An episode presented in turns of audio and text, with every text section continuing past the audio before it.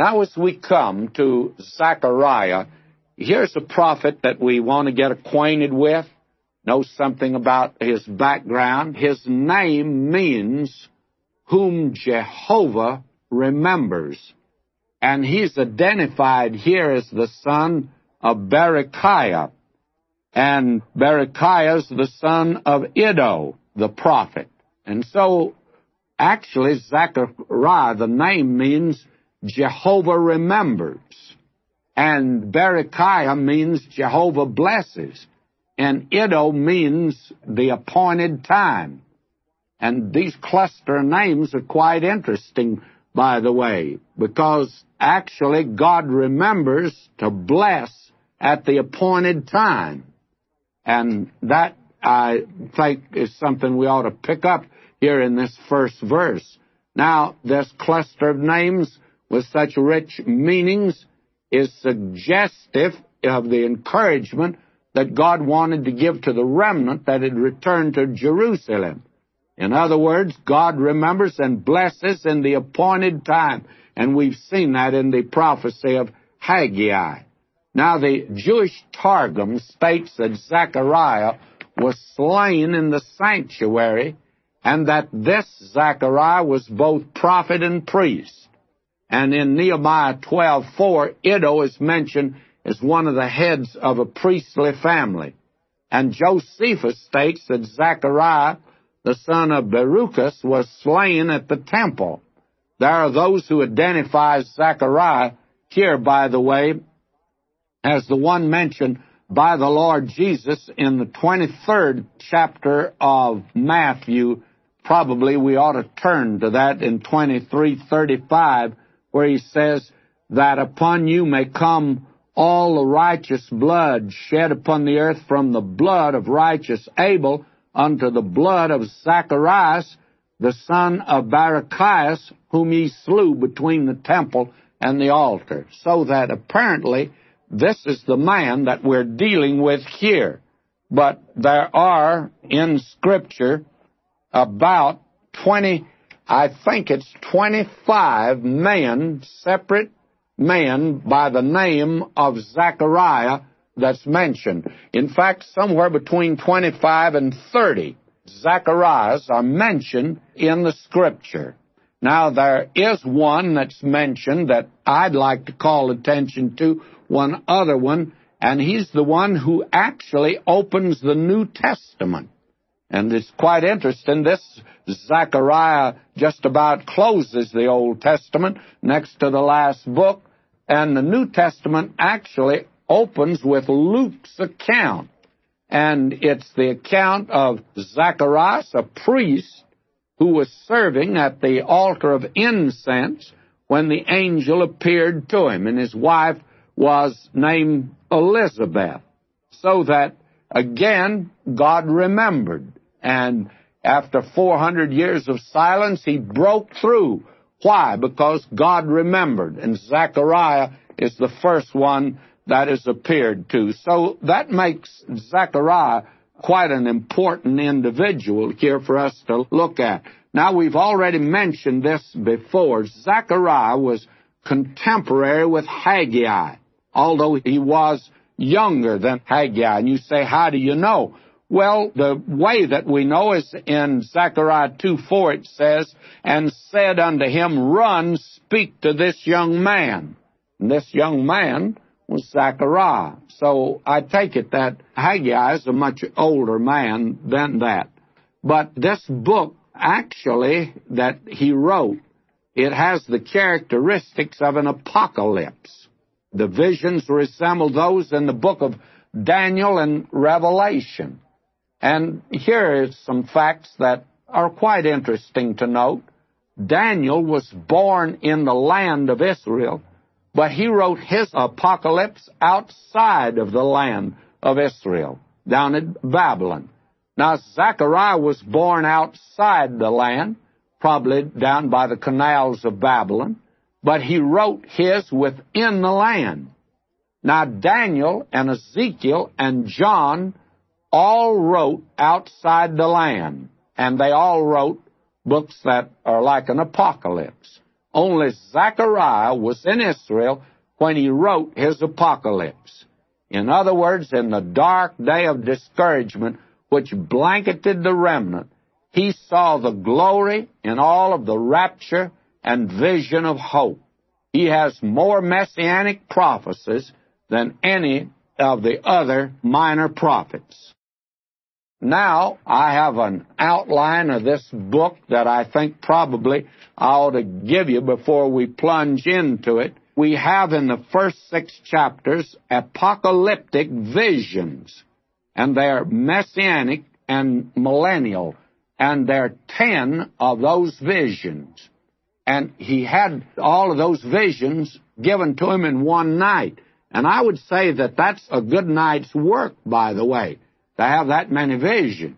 And then you have in this book a historic interlude, chapters 7 and 8, and in that it resembles Isaiah. And there you have the same thing we have in Haggai. That was a question is asked, a question concerning a religious ritual, and the ritual was fasting. What about fasting? Is there any value to it? Well, we're going to see that in chapters 7 and 8. And then the last part, the third division, are prophetic burdens. That means prophecies of judgment, and that's from chapters 9 through 14. And you have in the first burden the prophetic aspects that are connected with the first coming of Christ, and that's in chapters 9 and 11 and the second burden of prophetic aspects connected with the second coming of Christ, chapters 12 through 14. So you can see that we have here a rather unusual book. Now, this book is in direct contrast to Haggai. He's contemporary with Haggai. They definitely knew each other, prophesied to the same people at the same period of time and yet their prophecies are just about as different as any two could be. They are literally ages apart, but they were given to the same people at the same time. Haggai is down there at the foundation of the temple measuring it. He's really got his feet on the ground. But this young man, Zechariah, he's got his head in the air. And I tell you, when you have ten visions in one night, you've done pretty well. And his is entirely visionary, whereas Haggai is entirely practical. And yet they both are speaking for God to the same people at the same time concerning the same problem. And he'll speak to us today as Haggai spoke to us, but in a different manner altogether. We need to recognize that these two need to go together. We suggested that in Haggai. You need the practical, pragmatic man to go along with the man who's visionary because there's a danger of the dreamer, you know, never being practical. And the practical man needs a vision also. So when you put these two together, you have a happy combination, by the way. I heard the story of a native in Africa who was blind, and he met a fellow who had no legs. And so he put the fellow who had no legs on his shoulder. And the fellow that had no legs was the eyes for the fellow that had no eyes. And that's the way that they got along. One did the seeing, while the other one did the walking or whatever was needed to be, maybe running at times. You have that happy combination here in Haggai and Zechariah. Now we have in verse 1 the introduction. And will you note that for just a moment? We have here the introduction and the message of warning that's in the first six verses.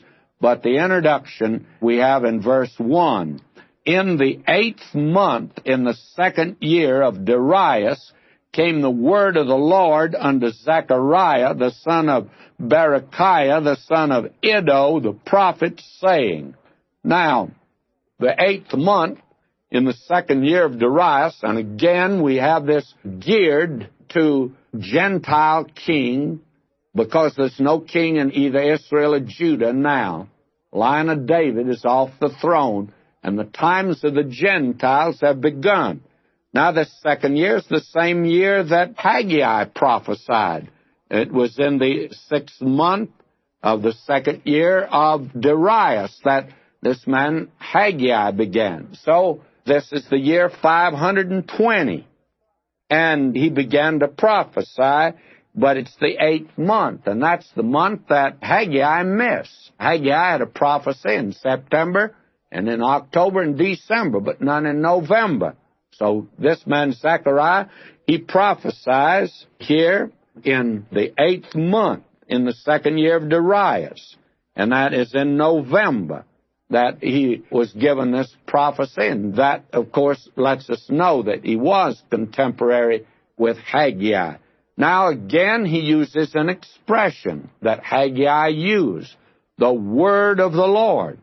In other words, he speaks by the same authority as Haggai does. And this phrase, by the way, occurs 14 times in this book. Another book that has a great emphasis upon it. Since it has 14 chapters, then it would occur average once a chapter. Now let me read verse 2. The Lord hath been sorely displeased with your fathers. Now, this man speaking by the same authority that Haggai did, that is, that it's the word of the Lord, he's speaking now to the returned remnant and he's warning them not to follow in the footsteps of their pre-captivity fathers. He says, now the reason that you went in captivity was because the Lord was displeased with your fathers. They sinned against God. Now we don't want you to make that same blunder, that same mistake. Now he goes on in verse 3. He says, Therefore say thou unto them, Thus saith the Lord of hosts. Well, here we go. He says here, Thus saith the Lord. But you notice how he's addressed. He's addressed as the Lord of hosts. Now that has become a cliche to us today. In fact, many of the titles that are given to God have become almost meaningless to us, yet we use them a great deal. Now, what does Lord of hosts really mean? Well, it occurs 52 times in this book. It's very important, therefore. Now, the word host is the Hebrew sabah or Sabaoth, and it means service or strength or even warfare. And the way it's used here, it implies the boundless resources at His command for his people's good. That's Dr. Fausset's definition of it. And I can't improve on it, so I use it. Let me say that again. The Lord of hosts means it implies the boundless resources at his command for his people's good. As we have it today, Paul says that he's rich in mercy and he has all power. So what do you need today, friends? A little mercy? Well, he's got an abundance of it. He's rich in it. And he can extend mercy to you. My, how we need it today. And he's the Lord of hosts. Now, will you notice? He says here, Therefore, thus saith the Lord of hosts, Turn unto me, saith the Lord of hosts, and I will turn unto you, saith the Lord of hosts. Well, that occurs here three times, you see, in this one verse. And then it occurs again in the next verse. Now, notice what he's saying to them here in verse 4. He says, Be not as your fathers, unto whom the former prophets have cried, saying, Thus saith the Lord of hosts. Turn now from your evil ways and from your evil doings, but they did not hear, nor hearken unto me, saith the Lord. This is his warning to them. Now this starts off very practical, does it not? And it is very practical. He's saying here to them, he says, Your fathers, they wouldn't pay attention to the prophets. I sent to them, oh, I sent Hosea, I sent Joel, I sent Amos, and I sent to them Isaiah, I sent Jeremiah, I sent all of these prophets, and they didn't listen to them. They didn't heed them at all. And that's the reason that they went into captivity. Be not as your fathers, unto whom the former prophets have cried, saying, Thus saith the Lord of hosts, turn now from your evil ways and from your evil doings, but they did not hear, nor hearken unto me, saith the Lord. Now, he asks a question, verse 5. Will you notice this? He says, Your fathers, where are they? Well, and the prophets, do they live forever? The prophets' voices are no longer sounding. That is the former prophets. Jeremiah and Isaiah and Hosea and Joel and Amos, they're gone. They're dead. Their voices are silent. And then, by the way, where are your fathers? Well, they're buried down yonder in Babylon, and that was the wrong place to be buried. You see, they wanted to be buried in that land. That was very important. Even old Jacob, down yonder in the land of Egypt, he made Joseph take an oath, says, Don't you bury me here in Egypt. I want to be taken back up yonder and buried with my fathers. And that's where he's buried today, there at Hebron. And what's he waiting for? He's waiting for the day when God's going to raise him up along with the other patriarchs and the godly Israelites to live in that land. That's their hope. That was their hope. To be raised up, to be buried in that land. And therefore they wanted to be buried in that land. If you've ever been to Jerusalem, you know before the eastern gate there, down through the valley of Kidron and all up on the side of the Mount of Olives. They're buried there, Israelites. Those are the graves that the Arabs mutilated a great deal. They are being restored by Israel. But why are they buried there?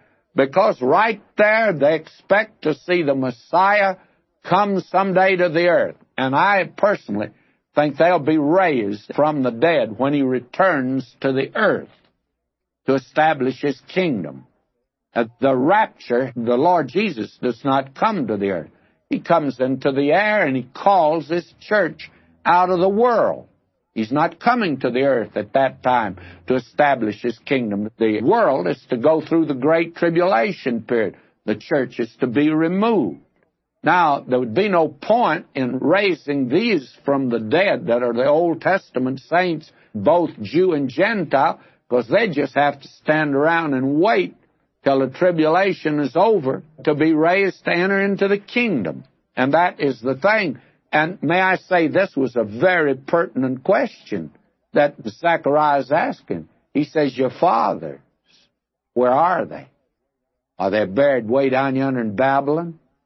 By the canals of Babylon? That's a bad place to be when your hope is right here in that land. You see, this meant a great deal in that day this is a warning he gives them.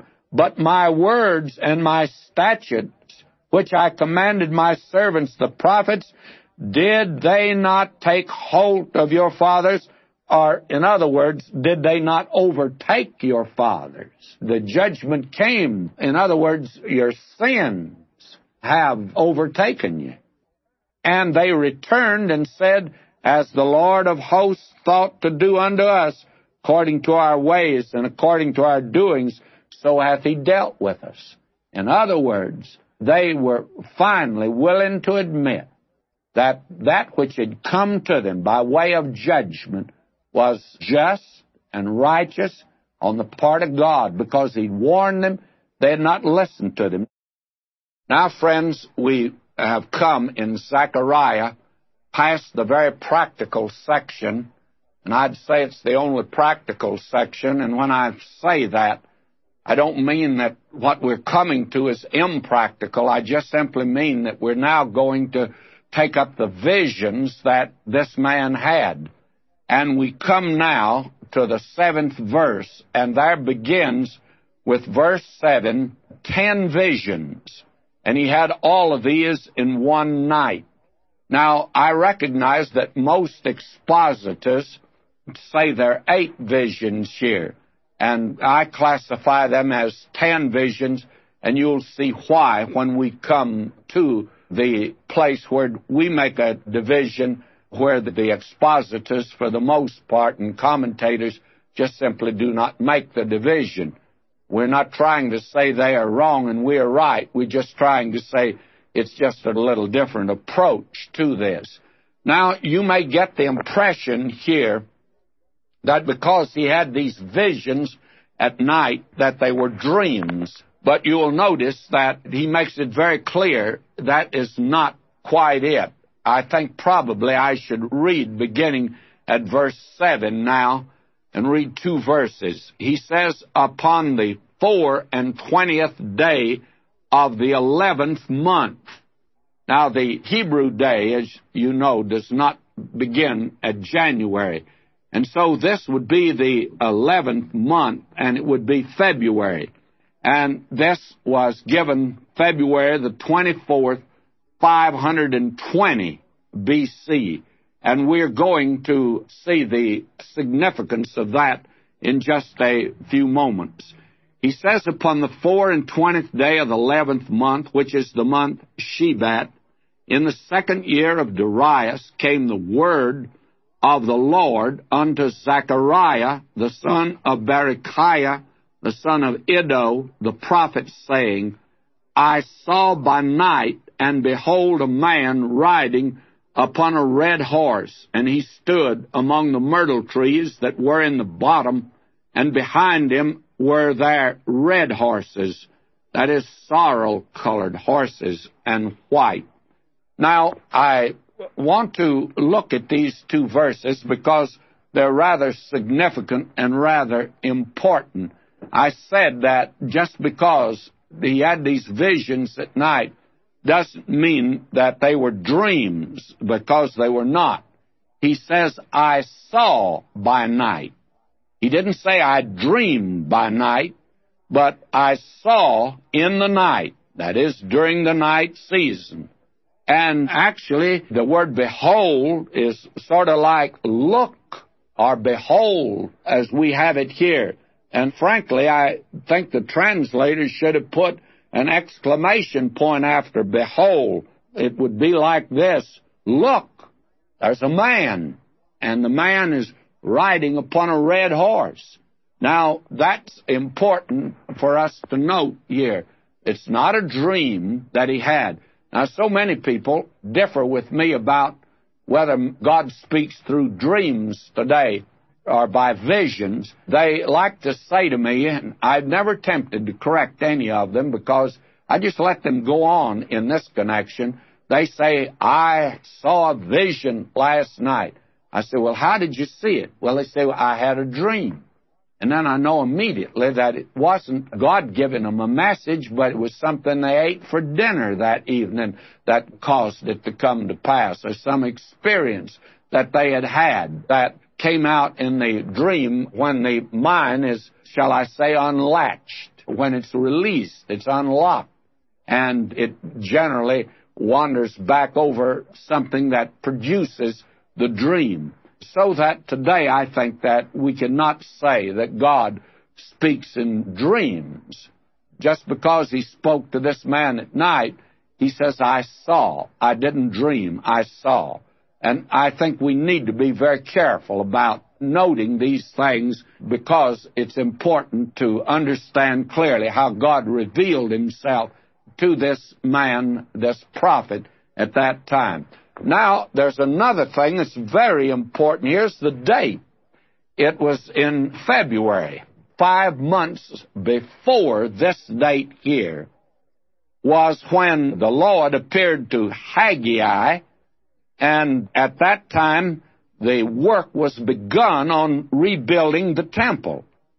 And also, two months before this date, this man Haggai, you remember, delivered a very sharp message to the priests because they were impure. They were expecting God to bless them. And also to the people because of their delay in building the temple, their hesitation in moving forward in that. Now, this man Haggai really delivered a message to them, but he also told them that there was coming the destruction of Gentile world power before God established his kingdom here upon this earth. And that the one who would rule would be the one that would be the Messiah, and he was coming from Zerubbabel. You remember that God says, I'll make him a signet on my hand, and that word signet is a mark of rulership. And so the Messiah is not only coming from David, he's coming from Zerubbabel. And both David and Zerubbabel are in both genealogies. The one in Matthew of Joseph, the one of Mary in Luke, the third chapter. Therefore, it was quite interesting that at this time, this having taken place, and the temple was still being built, this man Zechariah now is given ten visions. And that makes this rather important because it needs to be fitted in at the time that the temple was to be rebuilt. Now, as we have said, this is not a dream, but a vision that he saw, and I think he was wide awake. And my friend, if you have ten visions like this man had in one night, I don't think an aspirin tablet would put you to sleep or any of these pills that are advertised on TV today, I don't think they would help you at all. Wouldn't be any reason for taking it. Now, the first vision here is the riders under the myrtle trees. And that goes from verse 7 through 17. Now, will you notice this? He says to him in a most dramatic way here, he says, Behold a man and this man is riding upon a red horse. And he stood among the myrtle trees that were at the bottom. And behind him were other red horses. And the red horses actually are sorrel. They are red horses, sorrel colored, and white horses. And I think now we ought to stop and examine what the vision is all about. Now, to begin with, what about this man that is here, the red horse rider? Well, he was actually an angel in human form. Behold a man. This is none other than the pre incarnate Christ. Somebody says, How do you know that? Well, he's called in verse 9, and the angel who talked with me said unto me, I will show thee what these things are. And then down in verse 11, they answered, The angel of the Lord that stood among the myrtle trees. So that this one is the angel of the Lord. Now, the angel of the Lord in the Old Testament is the Lord Jesus Christ of the New Testament. And so here we see him standing among the myrtle trees. And let's just stop and look at those myrtle trees for just a few moments. This angel messenger now is none other than the Lord Jesus Christ, the pre incarnate Christ, the angel of the Lord, or the angel of the presence. In other words, Jehovah Himself, the Messiah. And He's here in His pre incarnate glory. Now that shows him watching over this world. Now, it is true that Satan is called the prince of this world. And this world system, the carnality of this world today is all under Satan. But you see, God has not given up this earth. And this is one of the most comforting things here, this vision. Even at this very moment, standing yonder in the shadows, the Lord Jesus Christ keeping watch over his own. And here it's the nation Israel in particular. This is a tremendous vision, by the way. And what a comfort it is out of all these universes that are about us today and they cannot be numbered for multitude, and they fill space. And when you say space, what in the world are you talking about? Doesn't seem to be any end to it. It seems to be infinite today. Out of all this universe, the creator, the God of this universe, is watching there in the shadows, keeping watch over his own. What a comfort and thought that is. What a message that is.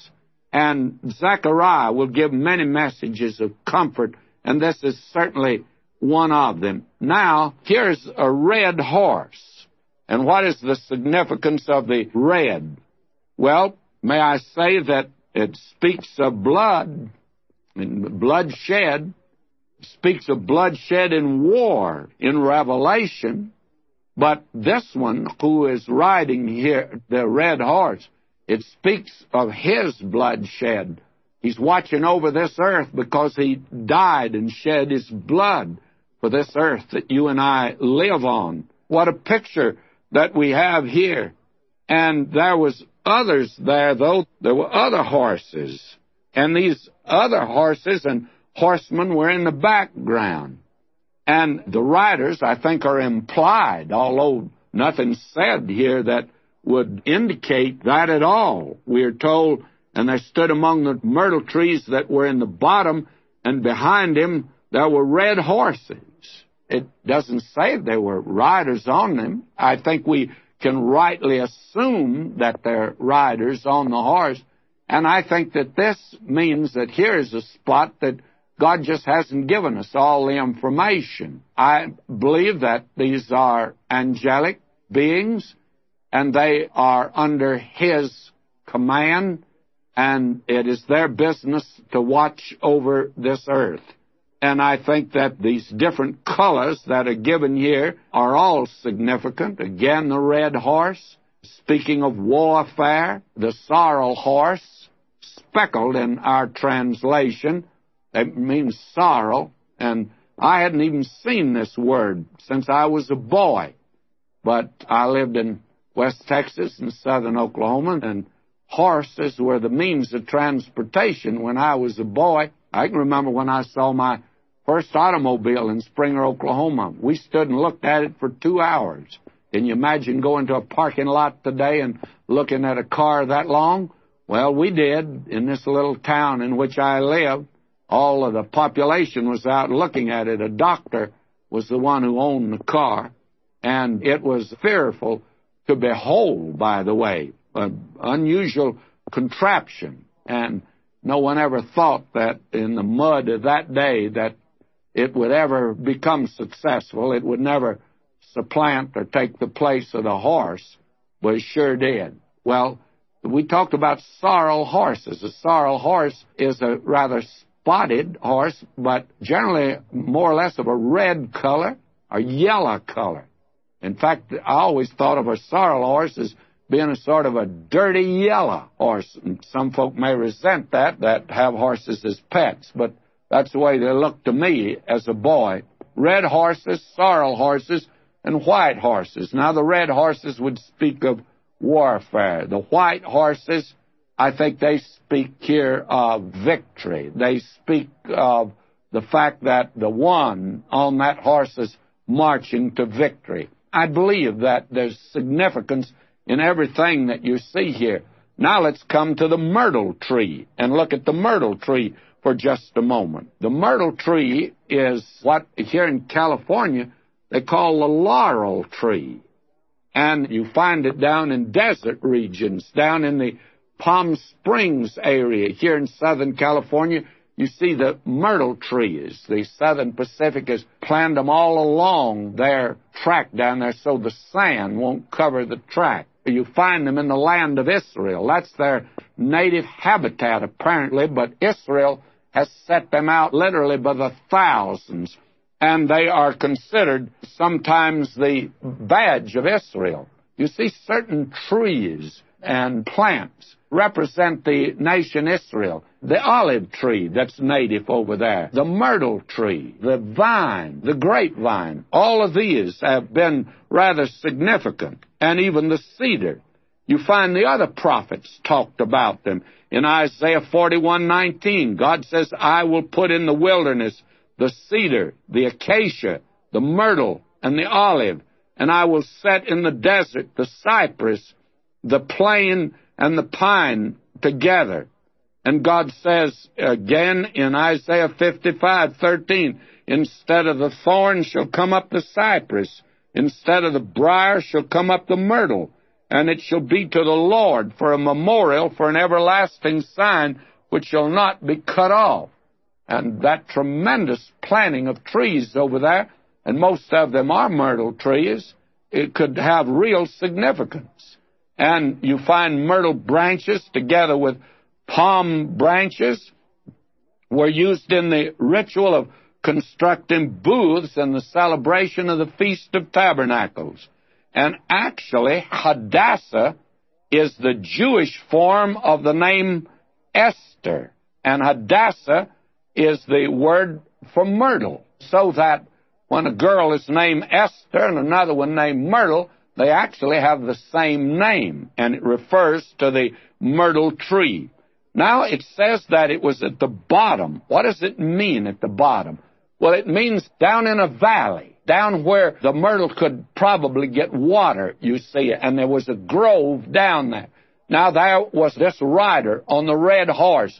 Back of him, apparently, riders on these other horses, and those that were sorrel or speckled, they apparently were standing under the shade of the myrtle trees, and the sun was filtering through. But these others, the red and the white, stand out rather clearly here. Now he sees these myrtle trees down there in a valley. And even that to me is significant, for Israel certainly was down in the valley at this time. Now, what is the significance here? Well, I think the significance is that the Lord Jesus was just waiting, and he was waiting for the day to come when he's going to take over. And in this period, He's patrolling this earth. He is watching over it. And these other created intelligences that were there, they, of course, I assume are supernatural. They would be angels that would be there with him. This is a tremendous vision, by the way, that we have. And I want to read verse 9. Then said I, O my Lord, what are these? And that's the question we ask. So let's listen. And the angel who talked with me said unto me, I will show thee what these are. And the man that stood among the myrtle trees answered and said, These are they whom the Lord hath sent to walk to and fro through the earth. You see, their job was patrolling. And they answered the angel of the Lord, the one on the red horse, that stood among the myrtle trees, and said, We've walked to and fro through the earth, and behold, all the earth sitteth still and is at rest. Now, this sounds good because this earth, in 5,000 years of recorded history, there have been only 200 years, a little bit better than 200 years, of recorded peace. Man is a fierce, warlike creature and has war in his heart. But here is a period of peace, and it sounds good, but is it? Now, the message that was brought to the Lord Jesus by these that were the ones patrolling the earth, that there was peace in the earth. Now, we suggested that of 5,000 years of recorded history, that there's been a little over 200 years that there's been peace in the earth. That is, total peace in the earth. But this was one of those periods well, you'd say, well, now that's wonderful. That is great. That peace has at last come to the earth. But what kind of peace was it? Well, it's a kind of peace that's not going to last very long. And why? Well, verse 12. Then the angel of the Lord answered and said, O Lord of hosts, how long wilt thou not have mercy on Jerusalem and on the cities of Judah? Against which thou hast had indignation these threescore and ten years. That is, for seventy years now, Jerusalem has been in rubble and ruin and in debris and in ashes. And now they have come back after the 70 years captivity and they're beginning to rebuild. And the cry here is, how long will it be before God is going to bring a real blessing? How long will it be? Well, God makes it clear here that He's displeased with the nations who are at peace and who ignored Jerusalem's plight. You see, He makes it clear here, and we'll note this now as I begin to read. God is jealous for Jerusalem, and the nations of the world are indifferent to her. God had returned to Jerusalem with mercies, and the nations have a responsibility also. But they were at peace. But they're not going to be at peace long. And may I make this statement here? The world can never have permanent peace until the Lord Jesus is reigning in Jerusalem. He is the Prince of Peace, and the world can't have peace. And the peace that he offers today is peace with God because of sins forgiven, peace with your neighbor, and if you are right with God, you can have peace even among nations today. But the so-called civilized nations have been the ones in this century that have carried on two world wars. Not Christian nations, but civilized nations. And I had a little poem I was going to pass it on to you today, but I couldn't put my hand on it. It was when we went into the South Pacific in fighting against Japan, and the soldier boys were amazed on many of the islands. They expected to find headhunters and cannibals and all that sort of thing, and they found little churches and Christians, and they were receiving them joyfully. And the poem goes on to say that the so-called heathen were at peace and the so-called Christian nations were at war. Well, that was the picture. The world can't have peace apart from Christ. Therefore, Jerusalem is the key to it. And the world was trying to have peace in that day and ignored Jerusalem. And it wasn't going to last long. You see, this was during the reign of Media Persia. Media Persia had put down the Babylonian Empire. Babylon, before that, had put down both Egypt and Assyria. So the Medo-Persian Empire was reigning now all the way from the Indus, all the way into the Mediterranean, and all the way from the snow of the mountains around the Black Sea and the Caspian Sea, all the way down to the burning sands of the Sahara Desert. And they had brought, for a brief period of time, peace into the world. But it wouldn't be long till out of the west there would come Alexander the Great and had upset the apple cart again because actually Jerusalem was the key to it. Now will you notice, and I'm beginning reading now at verse 13, and the Lord answered the angel that talked with me with good words and comforting words. Now, underscore those two adjectives. There were good words and there were comforting words. These are the words that are helpful. You see, Haggai pronounced judgment, but not Zechariah here. He's getting good words and he's getting comforting words. Now will you notice verse 14? So the angel that talked with me said unto me, Cry thou, saying, Thus saith the Lord of hosts, I am jealous for Jerusalem and for Zion with a great jealousy. Now, we've dealt with this word jealousy before.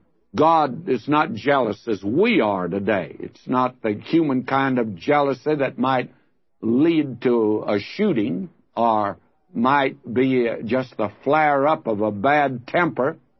But the jealousy of God that is mentioned here is the kind of jealousy. In fact, God says, I'm jealous with a great jealousy. That is, I'm exceedingly jealous. You see, jealousy is a burning, fiery passion.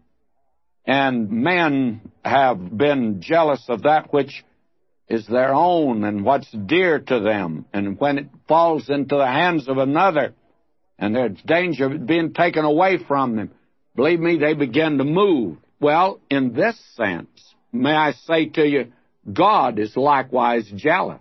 This was his city. These were his people. And he is fully aware here of the worldwide woe of oppressed Israel today. He's jealous for his people. And I believe that in time God is going to move on their behalf. And the world then and the world today is just ready to forsake them. Now let me just keep on reading here. God says, And I am very much displeased with the nations that are at ease, for I was but a little displeased, and they helped forward the affliction. In other words, these nations were doing nothing for this city. And God wanted it to be known that it was His city. Now He says in verse 16, Therefore thus saith the Lord, I am returned to Jerusalem with mercies. Now God is saying to His people, I have come back, and in mercy, I want to deal with my people. And as he's told us today, he's rich in mercy. And he says, My house shall be built in it, saith the Lord of hosts, and a line shall be stretched forth upon Jerusalem. Now there are those that believe that this line stretching forth upon Jerusalem speaks of the fact that there would be a great building boom and Jerusalem would expand and become a great city in that day. I think that's probably true. But every time God mentions the fact that a man with a measuring rod or a measuring line is going forth, we've seen this before, it simply means God is getting ready to move directly in that particular case. And here, now that the 70 years captivity was over, God is turning to his people again, and those that now have returned to him and he's there rich with mercy, and he wants the nations and wants them to know they can never have peace unless there is peace in Jerusalem. That is the key to the peace that's here on this earth. And haven't the events of the past few years since they've become a nation again rather indicated that? And this little nation found out how few friends they really had in the world at the beginning of the oil crisis.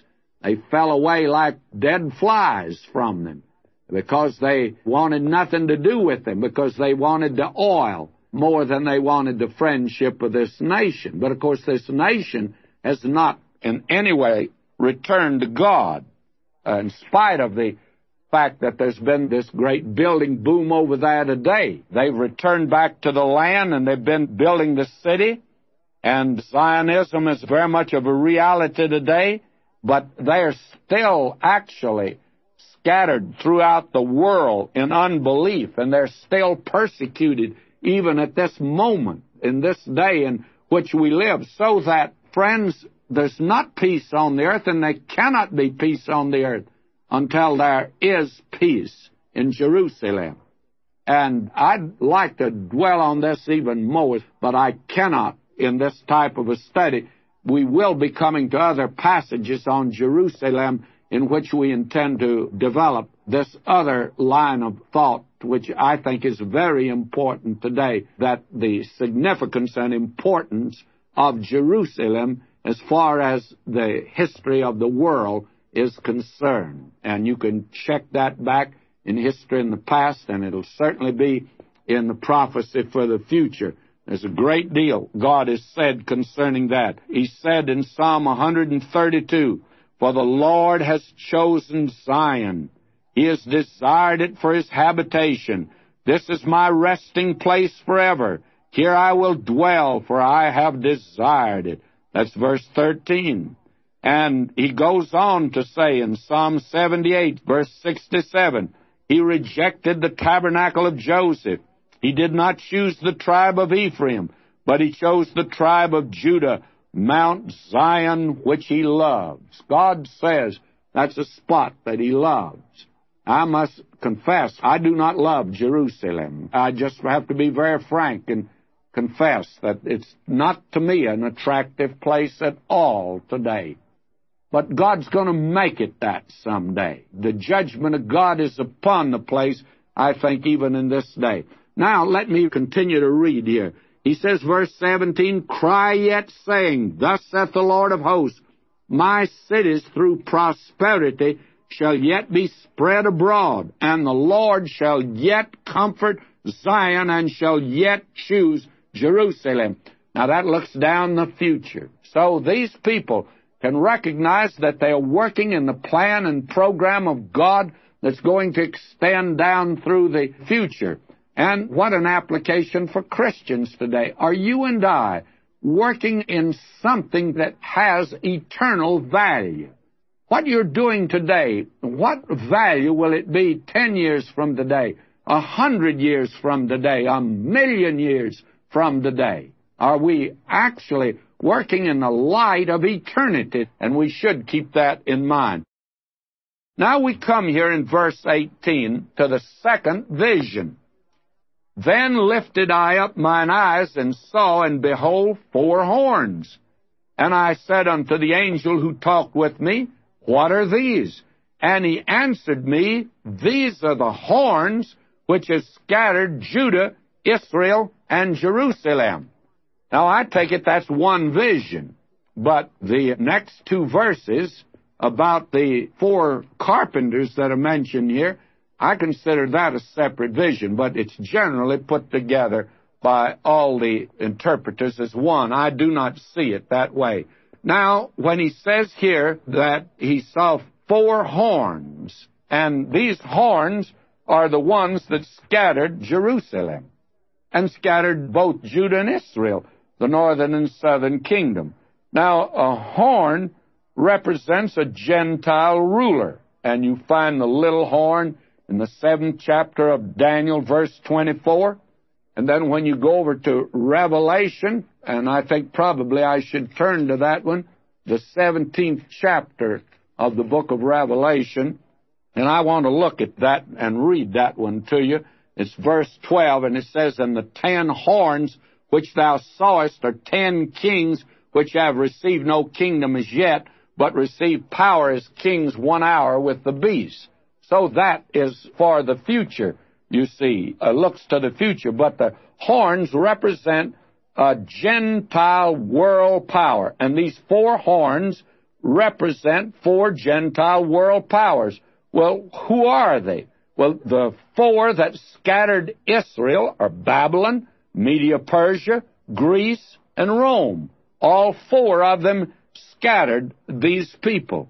Now, the very interesting thing is that God makes it very clear that these four horns are going to be dealt with.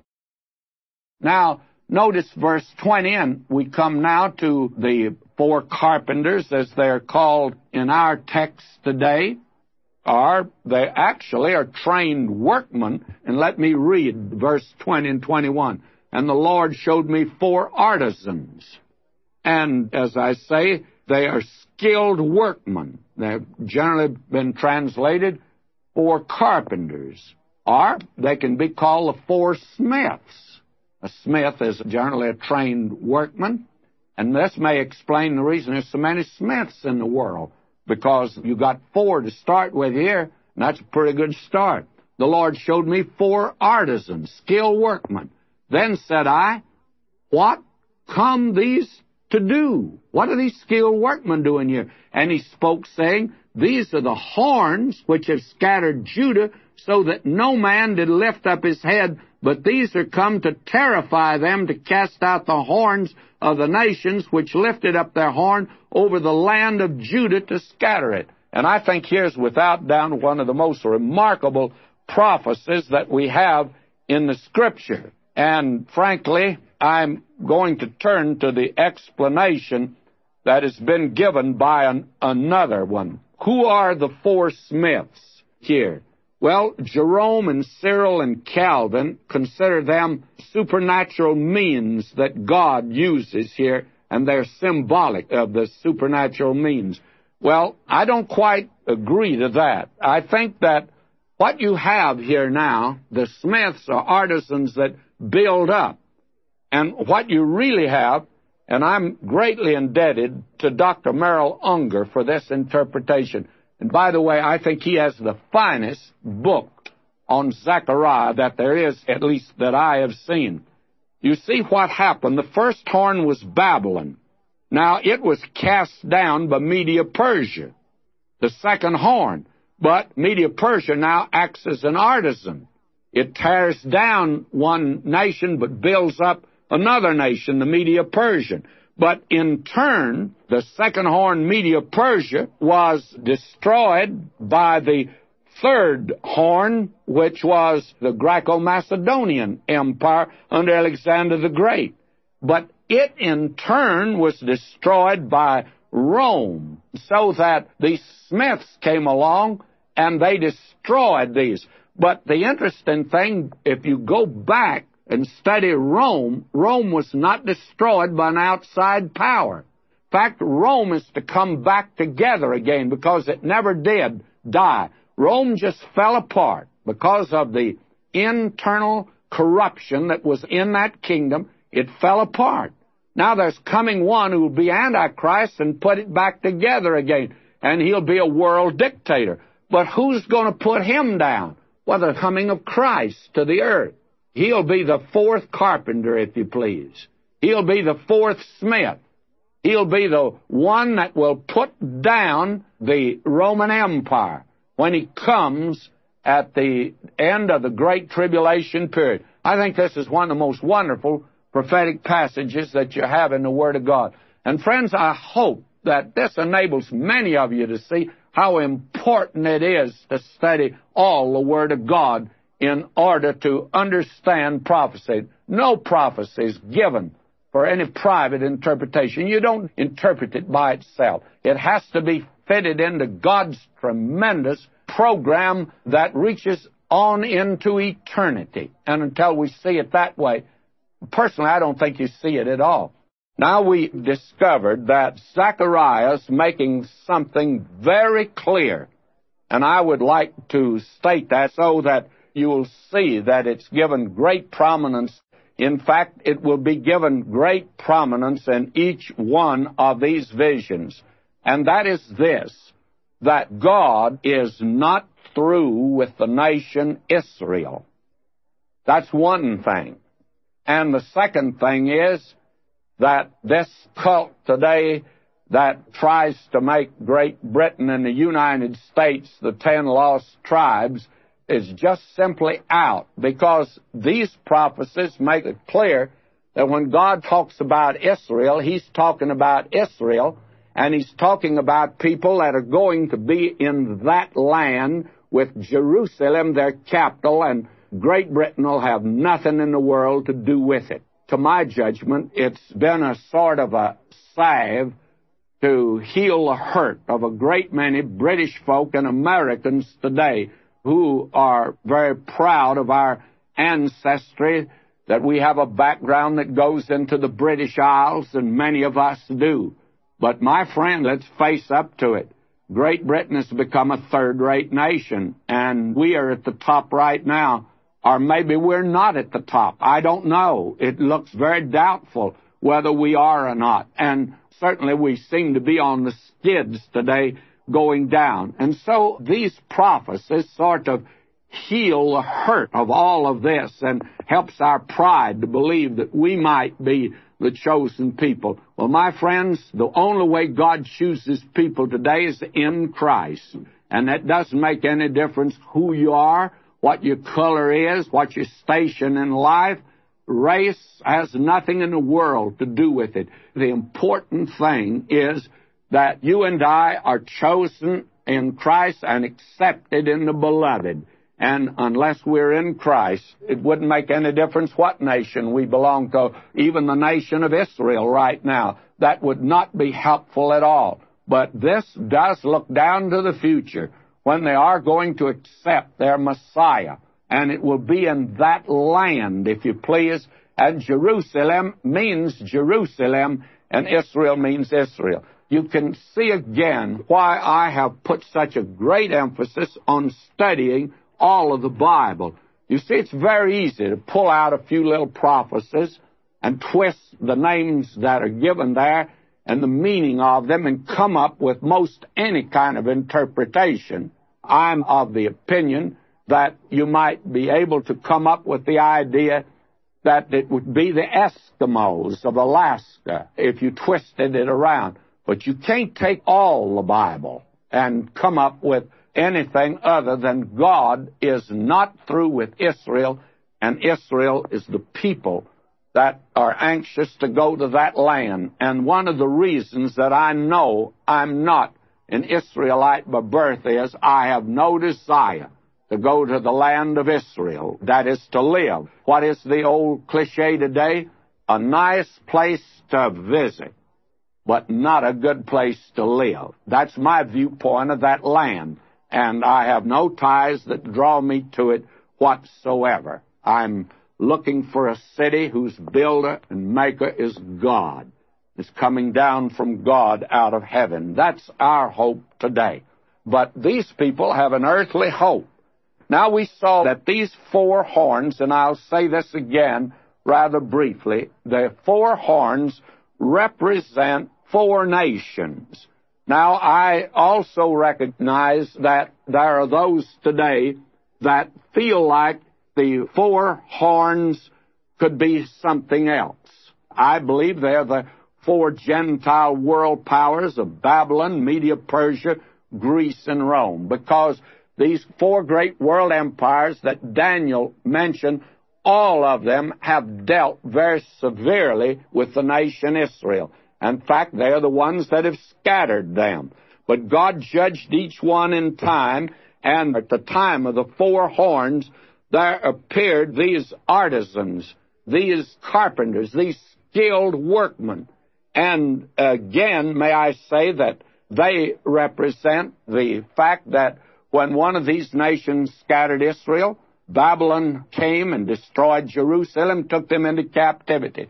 Well, what happened? There came along Media Persia as the artisan or skilled workman and destroyed the Babylonian Empire and the Media Persian came to the front. But after that, here comes another carpenter along, and that's Greece.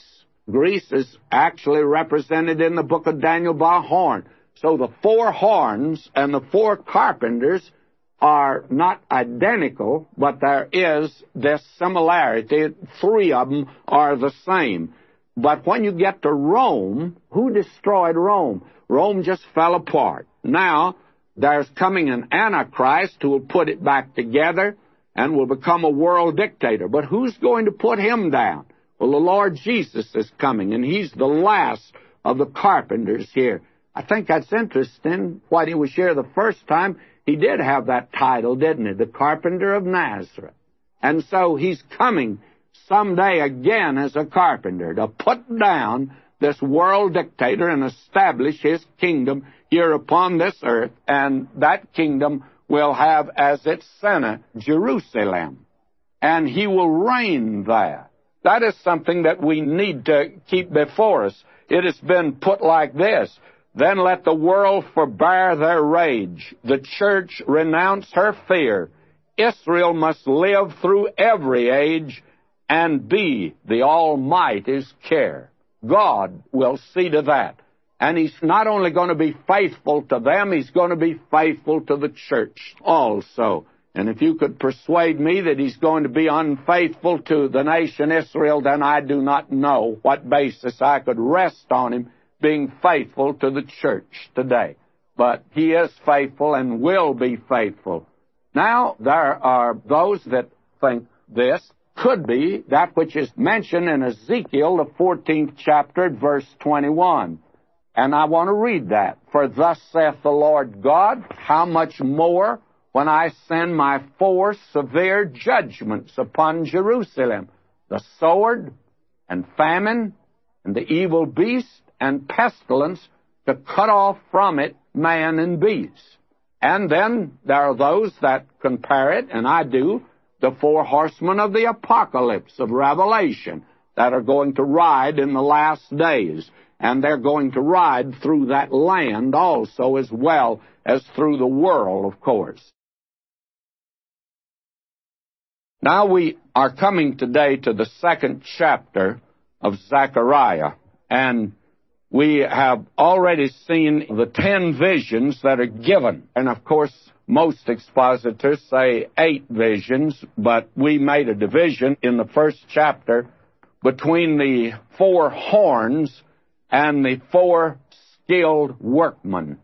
Our carpenters, as our translation has it, some call it artisans. They consider that one vision. I consider it two visions, and for that reason, why we call it ten visions. Now that brings us to chapter 2, and this is the vision of the man with the measuring line. And let me read verse 1 of chapter 2, and this is the fourth vision.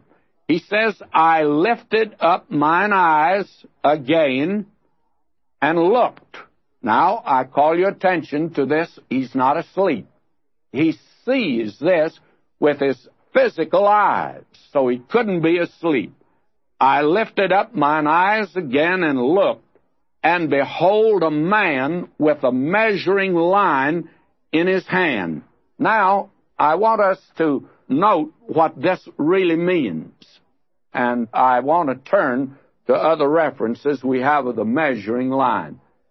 Over in Jeremiah, the 31st chapter, verses 38 and 39, I'd like to read those. He says, Behold, the days come, saith the Lord, that the city shall be built to the Lord from the tower of Hananeel unto the gate of the corner, and the measuring line shall yet go forth over against it upon the hill Gareb, and shall compass about to Goath.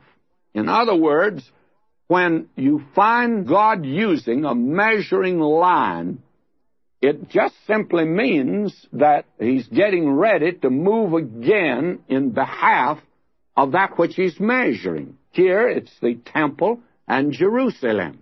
And we had Haggai with the temple. God was moving again. This man carried a measuring stick around with him, a yardstick.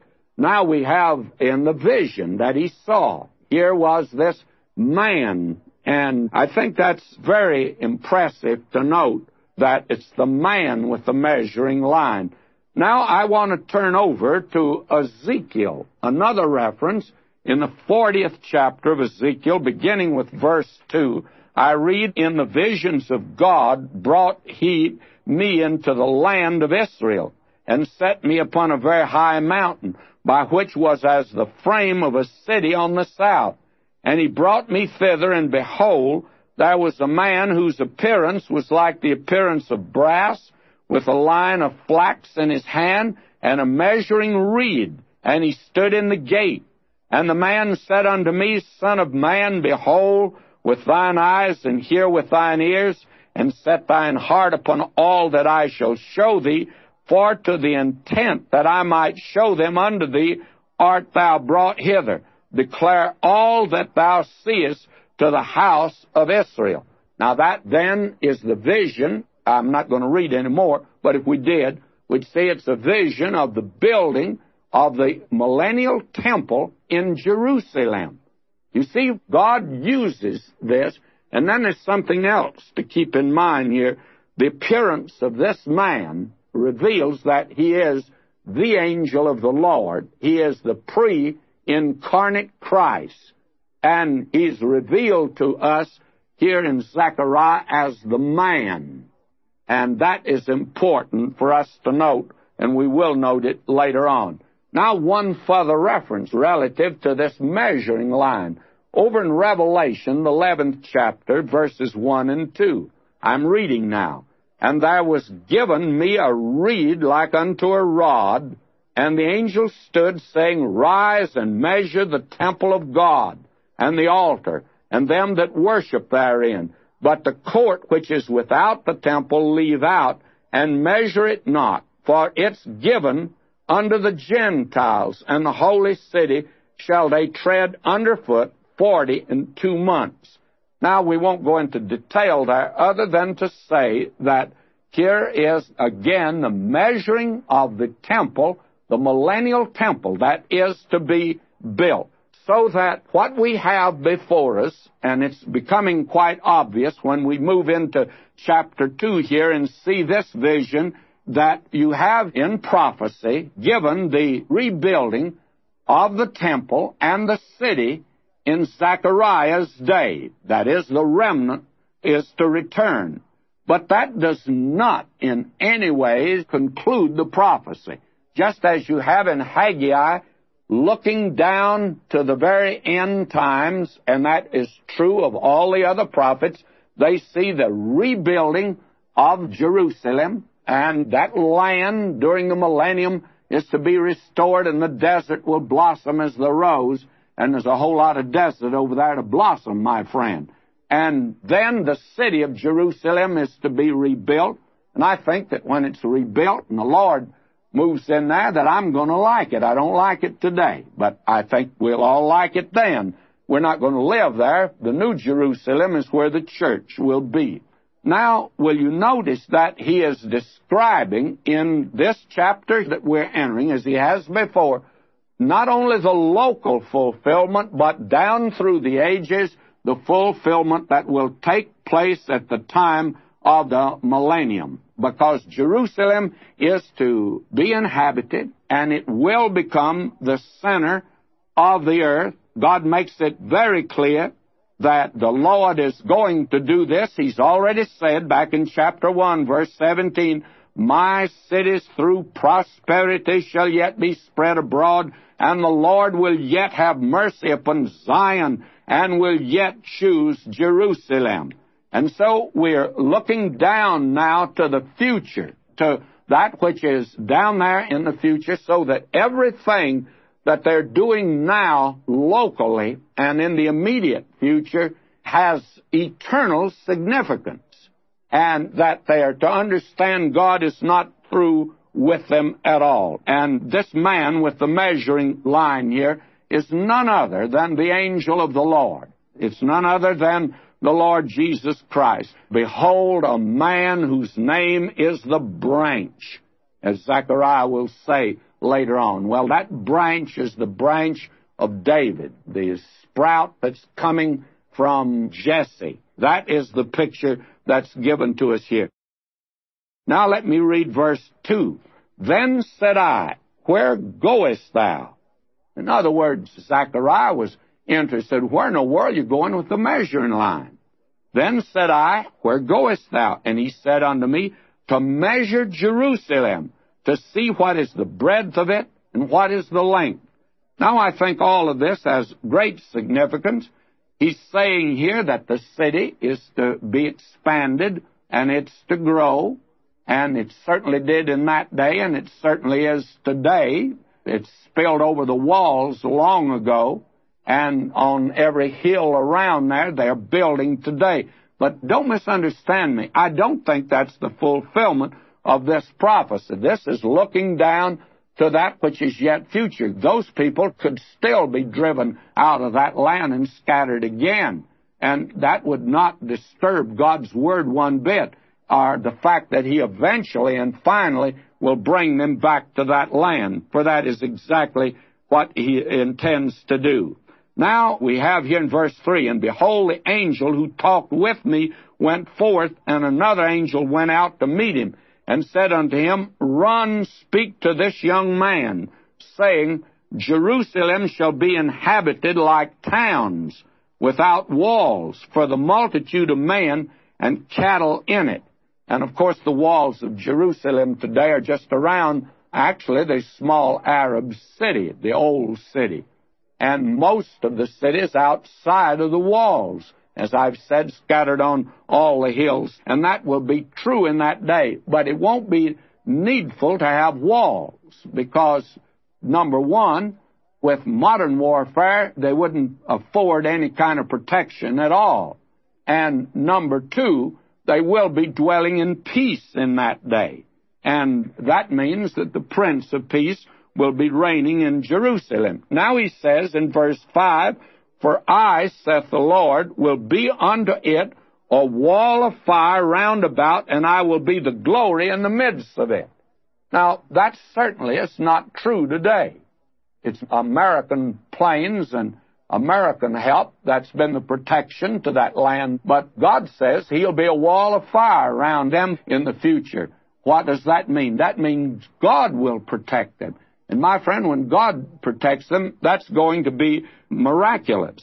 Now, God says that I'll not only be the protection around the city, but God says that I also intend to be in your midst.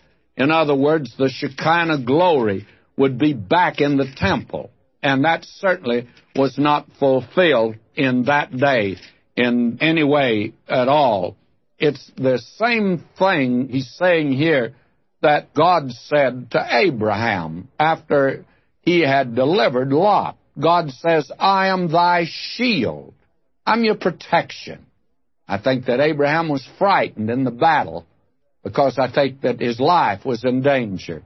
And he says, I'm thy shield. God said, I'll protect you. And I'm thy exceeding great reward. Now that simply means God will make good all that he's promised. And so he's saying that to the city, I'm going to be the glory in the midst of you. And that is when the Lord Jesus comes and enters the millennial temple. Now, that picture has been given to us in another apocalypse in Ezekiel. Remember, we said that Daniel and Ezekiel and Zechariah and Revelation are four apocalypses in the Bible. And they all look down to the future when the kingdom is to be established here upon the earth. And we have here Ezekiel, and I'm going to quote here an extended section because I think this is rather important. It's from the 43rd chapter of Ezekiel.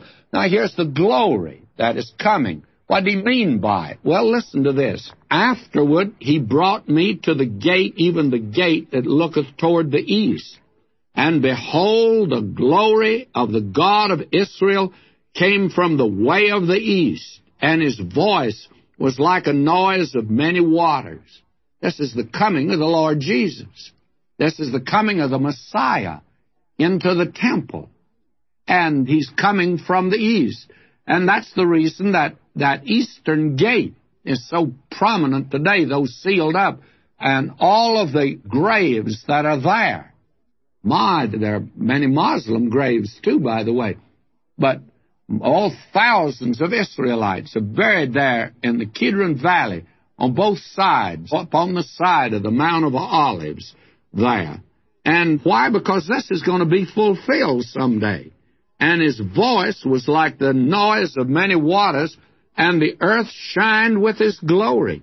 And it was according to the appearance of the vision which I saw, even according to the vision that I saw when I came to destroy the city. And the visions were like the vision I saw by the river Chebar. And I fell upon my face, and the glory of the Lord came into the house by the way of the gate, whose prospect is toward the east. So the Spirit took me and brought me into the inner court, and behold, the glory of the Lord filled the house.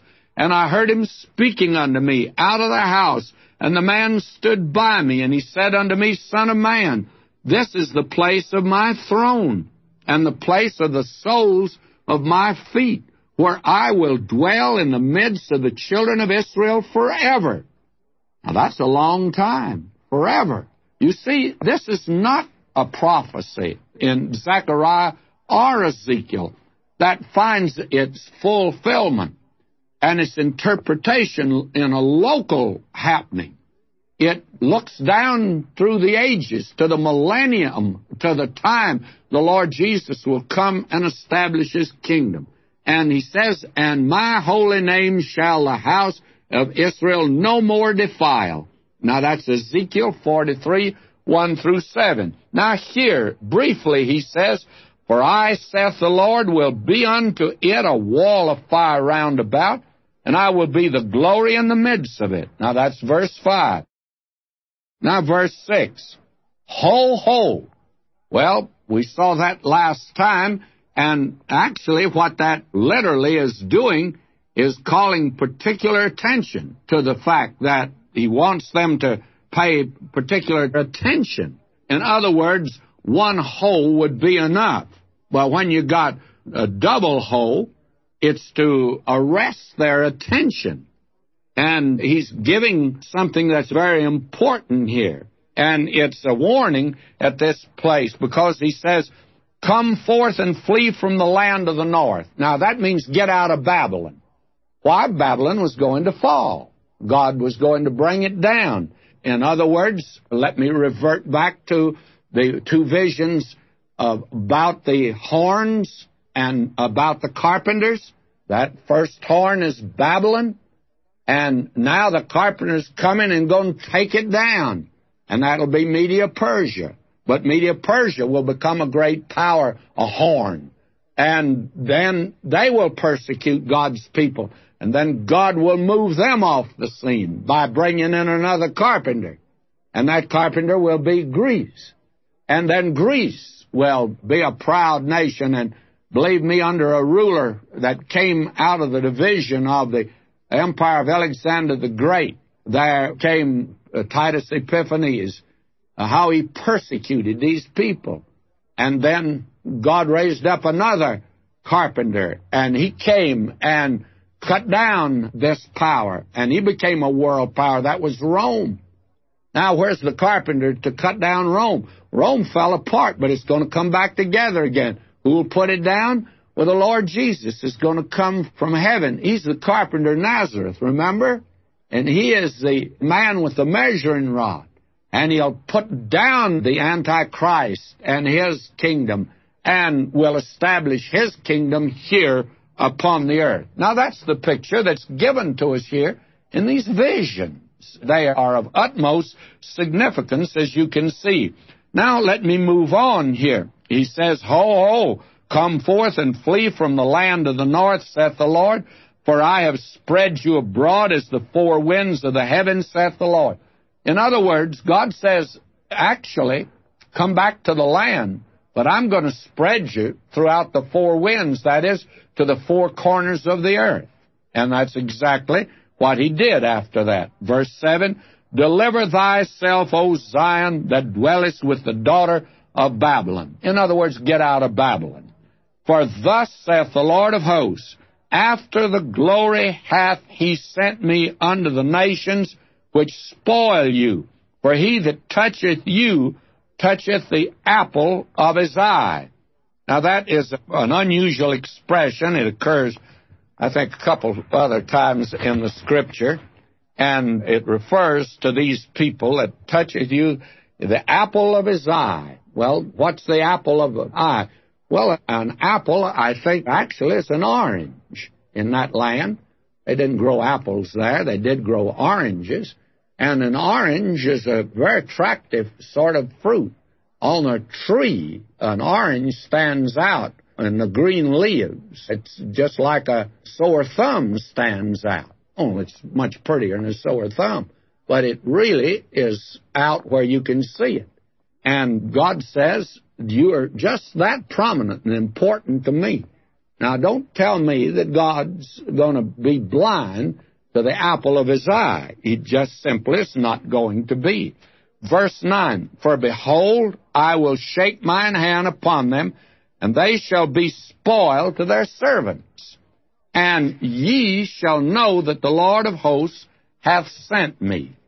In other words, these people were going to get an assurance that God had sent this young man, Zechariah. Now, will you notice verse 10? And he says, Sing and rejoice, O daughter of Zion, for lo, I come, and I will dwell in the midst of thee, saith the Lord. Now, here is one of the great prophecies, friends, of Scripture. One of the great prophecies of Scripture. Now, with this verse, how can anyone say that God is through with these people, with the nation Israel? How can anyone say that, and how can anyone just up and appropriate what God is saying to these people, O daughter of Zion? Well, Zion is a mountain over in that land. England doesn't even have a mountain at all. There's none there. And how would you relate it to the United States? We have plenty of mountains. Now, I know that there are several places in this country called Zion. The only problem with that is God never called them Zion. But he did call Zion in Israel Zion. And when he says Zion, I don't think he's talking about Illinois or Utah or any other place.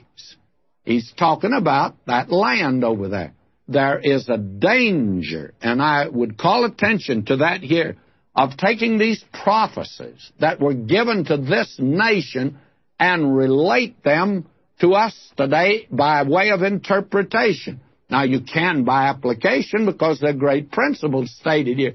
But when God is talking about geography, He means that. Now, somebody says, but this is a vision.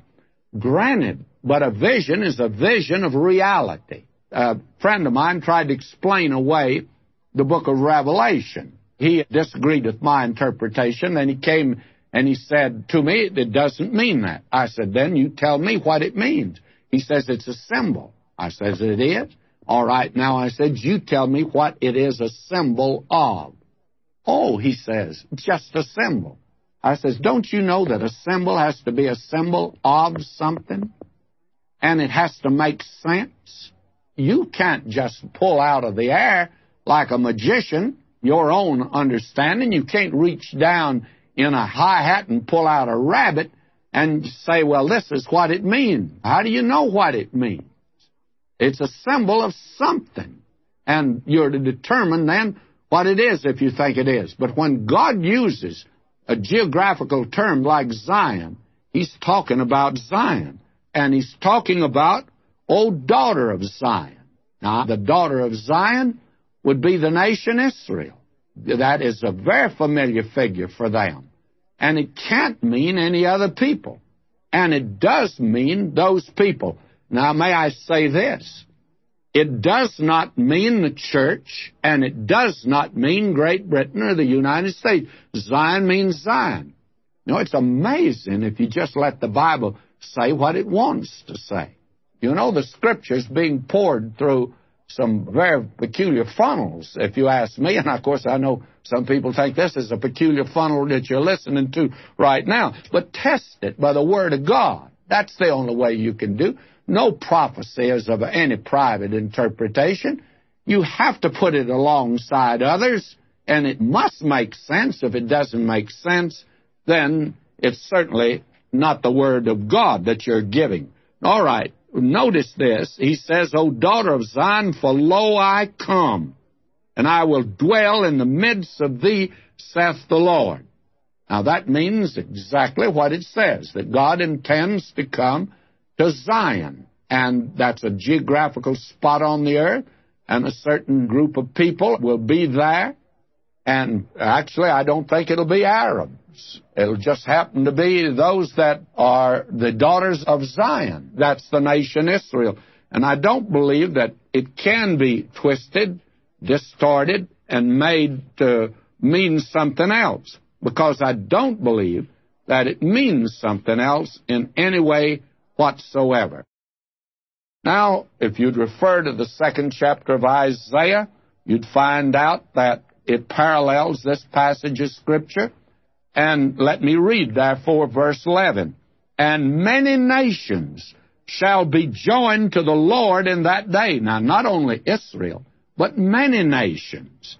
And they shall be my people, and I will dwell in the midst of thee. And thou shalt know that the Lord of hosts hath sent me unto thee.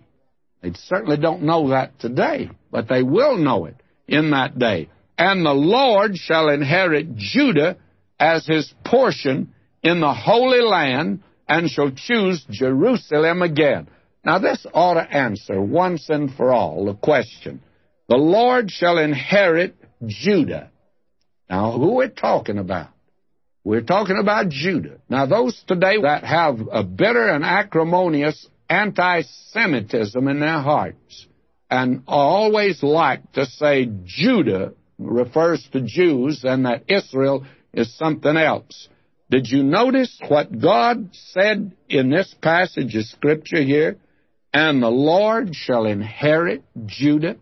That ought to be the answer to the anti Semite. God says He intends to inherit Judah. Now, Judah is Judah, and as His portion in the Holy Land. And by the way, this is the only place in the Bible where the term Holy Land is used. Now, it's not the Holy Land today.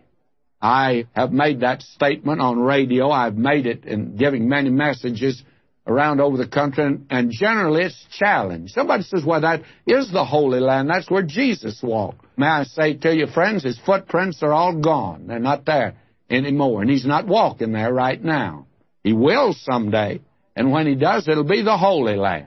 It's not the Holy Land today. It's anything but holy. And in the Holy Land, and he shall choose Jerusalem again, which means he's not choosing it right now. And I go along with that. I wouldn't choose it either right now. But when he chooses, it's going to become the capital of this earth. Now, again, may I say that if you can't put scriptures down for the side of this, then I think that you're in trouble. Now, you go over to the second chapter of Isaiah and listen to this. Verse 2, Isaiah 2. It shall come to pass in the last days. Now we're moved out to the last days. That the mountain of the Lord's house shall be established in the top of the mountains, shall be exalted above the hills, and all nations shall flow unto it. And many people shall go and say, Come ye, and let us go up to the mountain of the Lord, to the house of the God of Jacob, and he will teach us of his ways, and we shall walk in his paths, for out of Zion shall go forth the law and the word of the Lord from Jerusalem. Now, friends, that's looking forward to the millennium. God is not through with these people. Many nations will be chosen at that time. Now, will you listen to him? The Lord shall inherit Judah as his portion in the Holy Land and shall choose Jerusalem again. Now, verse 13, the last verse in this chapter. Be silent, O all flesh, before the Lord, for he is raised up out of his holy habitation. In that day, the whole earth will keep silent. Won't that be wonderful? We talk about freedom of speech, and there's going to be a marvelous freedom of silence in that day. Won't hear a thing. Why? Because God is in His holy temple. That looks forward, friends, to the millennium that's coming on this earth someday. Now, with that prospect for the future, that ought to be an encouragement to these people in Zechariah's day, which it was. It ought to be an encouragement to us today that God has a plan and purpose for each one of us. And He's working in your life and my life. Don't fear God. He's working in your heart, both to will and to do of His own good pleasure. Oh, to be in step with Him today, to be going the same direction He's going.